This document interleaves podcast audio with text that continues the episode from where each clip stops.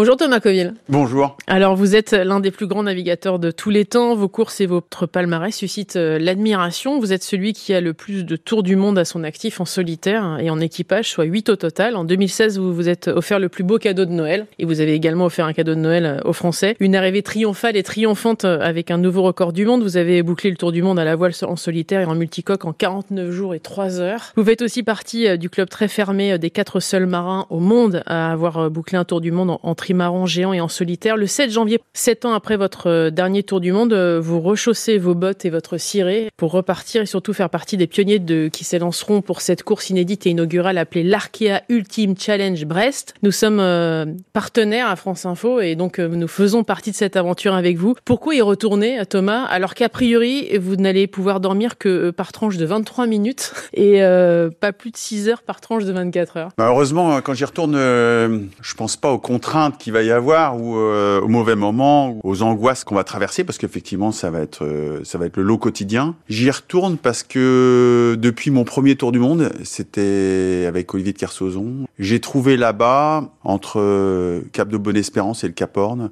un endroit où j'ai l'impression d'être euh, vraiment qui je suis, d'être singulier, d'être unique. Et à chaque fois que je retourne là-bas, j'ai l'impression d'avoir gagné une vie. Non pas que je sois gamer, mais on voit les, les, jeunes qui gagnent une vie ou qui euh, ont, ont, une vie de plus. Et j'ai chaque fois eu cette, cette émotion-là en passant le Cap Horn en me disant, euh, là j'en ai fait une de plus. Ce qui est fou d'ailleurs, c'est que vous racontez euh, que vous ne pouvez pas trouver les mots pour décrire ce que vous vivez sur le bateau. À certains endroits dans le monde, que ce soit même auprès de votre cercle fermé, hein, vos enfants, votre épouse et les gens qui comptent le plus pour vous. Ça veut dire que ces émotions-là sont aussi puissantes que ça? Ouais, c'est un peu d'ailleurs la magie de, de cet Arkea, c'est que habituellement j'étais plutôt effectivement en, record, donc euh, il y avait personne à pouvoir vivre les mêmes conditions que moi et donc pouvoir partager réellement ce que j'avais dans la tête ou, dans le corps. Et là, on va être six, donc euh, euh, je pense que les, seuls qui pourront comprendre vraiment, et c'est Hélène MacArthur, qui était une des premières fans à faire le, tour du monde en solitaire, qui m'avait dit ça à une, une de mes de mes arrivées, m'avait dit,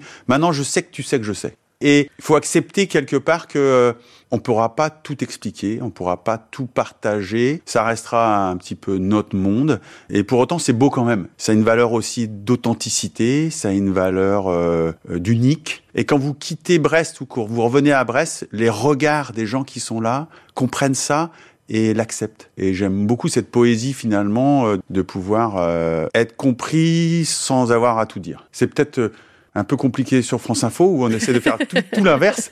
Mais euh, je pense que il faut garder aussi un peu cette euh, magie de pouvoir être authentique sans forcément tout livrer. Mais je sais qu'avec le regard de mes concurrents, euh, j'aurai cette complicité qui ne regardera que nous. Vous allez passer euh, a priori 40 jours au moins euh, sur ouais, 40, Moi j'ai pris 44 jours de nourriture. Après ça va être plus compliqué. Il va falloir.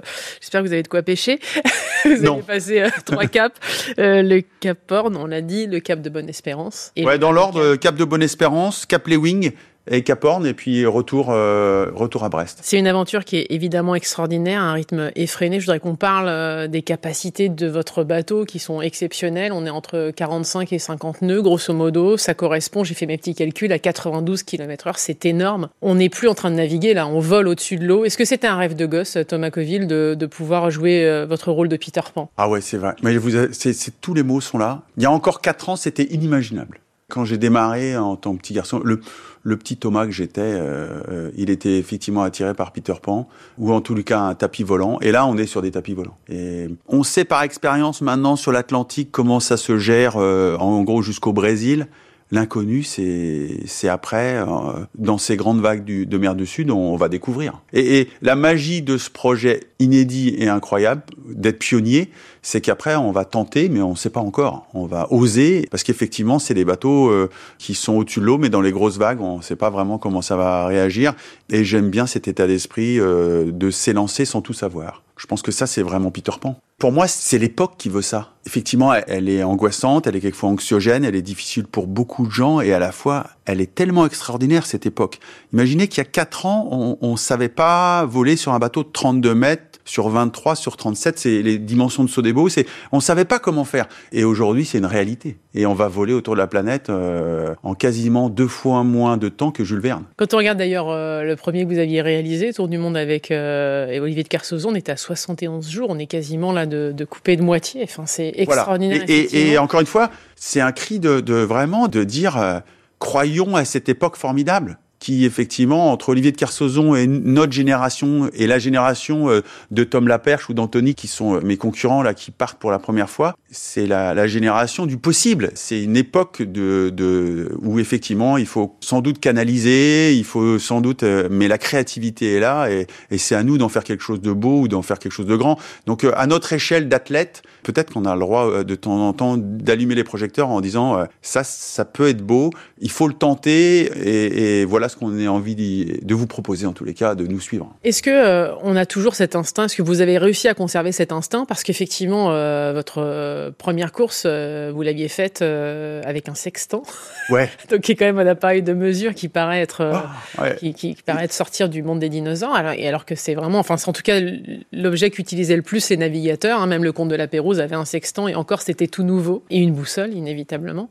Est-ce qu'il y a toujours cet instinct, Thomas, pour naviguer Pour on a l'impression que même limite que vous pilotez, quoi. On pilote. On est euh, entouré de chiffres, euh, de matrices, euh, d'algorithmes. On est aux portes de l'IA avec effectivement des, des, des, des, algorithmes qui vous donnent plus une réponse, mais une surface de réponse, voire une probabilité de surface de réponse. Et pour autant, ce qui est magique, c'est que sur ces engins et sur ces trimarans volants, au bout de quelques jours, vous êtes quasiment animal, c'est-à-dire que vous sentez l'engin qui fait quasiment partie de votre corps. Vous faites un geste, vous savez pas pourquoi vous avez fait ce geste, mais vous savez que c'est le bon geste. C'est pas animal, mais c'est quasiment et, et vous êtes et c'est c'est d'une jubilation euh, d'être dans cette euh, réactivité que vous avez répété et répété, mais qui vient vraiment de vos tripes et qui est pas toujours dans le contrôle, qui est pas toujours. Euh, est-ce que c'est de l'instinct, est-ce que c'est de l'acquis à force de répéter? En tous les cas, oui, il y a, y a, une forme de, de, spontanéité qui est obligée pour ce monde du bateau volant, qui moi me, me, me nourrit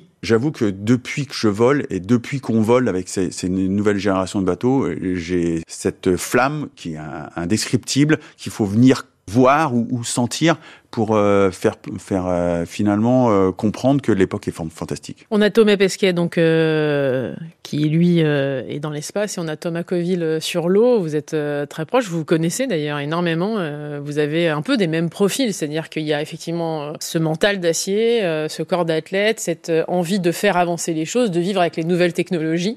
C'est ça être un athlète aujourd'hui aussi. En tout cas sur le bateau, sachant qu'il n'y a aucun autre sport qui a cette évolution aussi rapide. Alors Thomas Pesquet, c'est euh, le, le et pour autant euh, c'est vrai que dans nos conversations, il m'avait déboulonné un jour en me disant Thomas, tu sais, il n'y a pas grand monde avec qui je parle qui finalement euh, a envoyé à son cerveau l'information du temps qu'il faut faire pour tourner autour de la planète. Alors lui, c'est 90 minutes, moi c'est 49 jours et 3 heures, mais quelque part, à notre échelle, on avait envoyé à notre cerveau euh, pour finalement peut-être avoir euh, une, une, capacité à relativiser où on est et ce qu'on fait là et qu'est-ce qu'on peut finalement y faire à notre échelle. Et hum, je crois que c'était ça qui nous rejoignait et qui et lui avait déjà ce recul-là sur moi. Mais je crois qu'effectivement, le, le, la complexité du monde et, et surtout le, le, fait que c'est très combinatoire impose à un sport comme le nôtre, mais aussi à la vie qu'on mène aujourd'hui, euh, d'avoir cette euh, capacité d'être un caméléon ou, euh, ou un poulpe. Je sais pas lequel des deux animaux est le plus intelligent. Je me suis demandé après quoi vous courriez, Thomas Coville. Moi aussi, je me pose la question. Ouais, est-ce que c'est pas une fuite de, de, de, naviguer comme ça? Est-ce que Ah oui, si, si. Pendant longtemps, je pense que ça a été même... ouais, j'étais assez mal à l'aise, j'avais l'impression de fuir quelque chose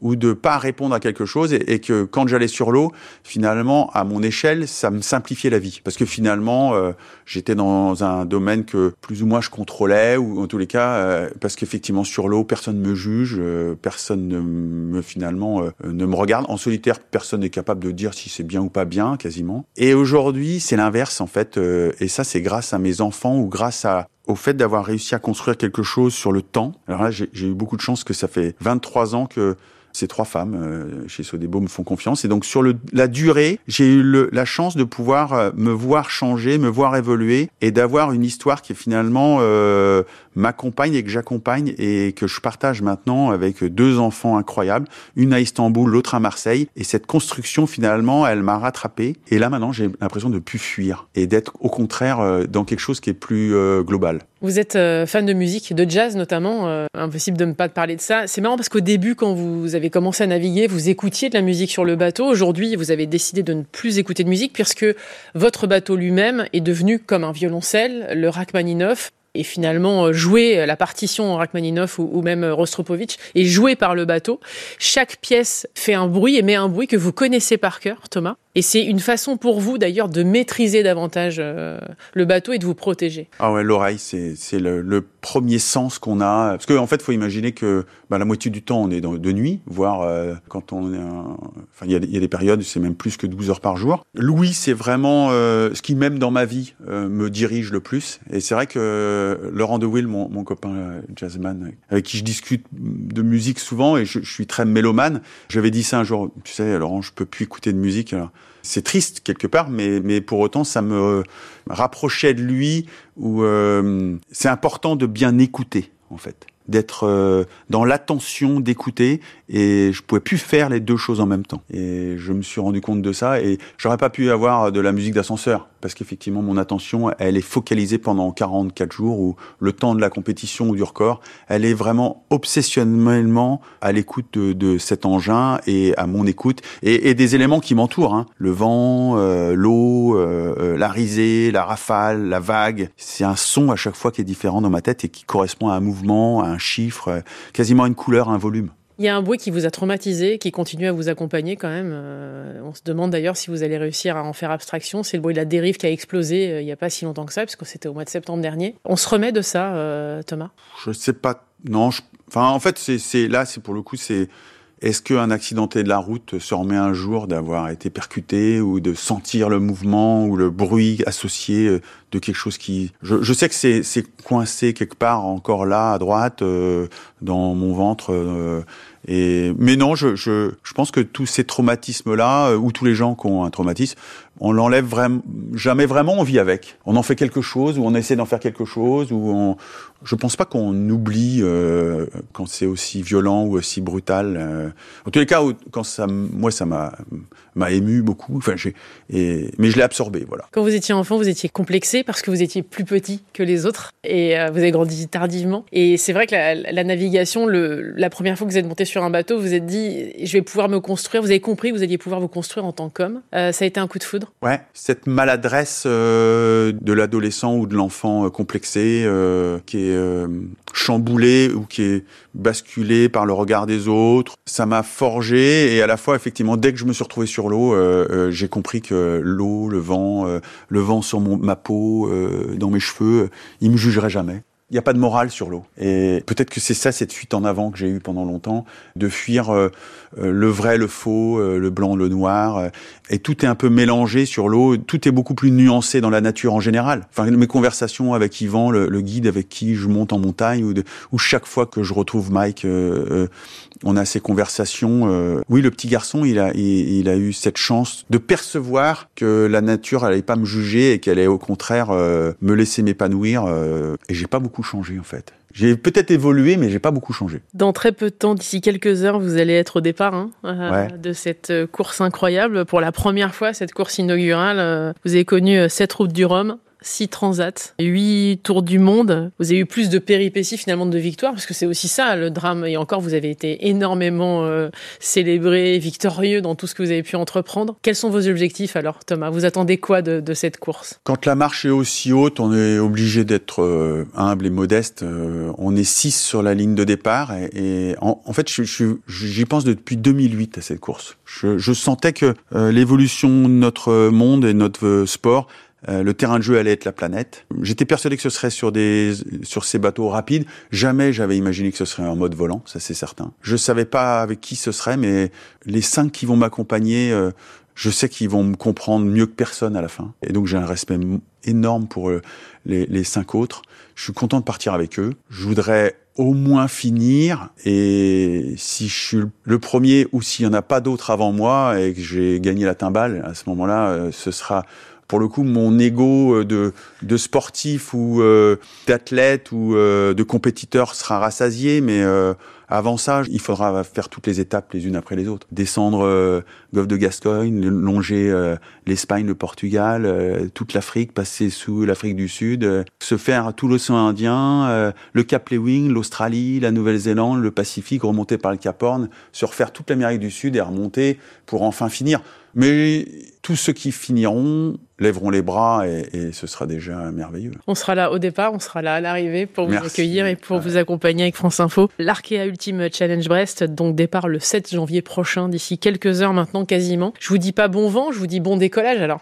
Ouais, merci. merci Thomas bon, C'est le bon mot, merci. Je, je le garderai. Parce qu'il y a, il y a, il y a tous les, toutes les phrases hein, avant de partir. Hein. C'est comme un verre d'eau, on en prend plein, on les distille et puis il y en a une qui reste. Et bon décollage, ça, ça me va bien. Merci d'être passé dans le monde d'Elodie sur France Info. Merci beaucoup.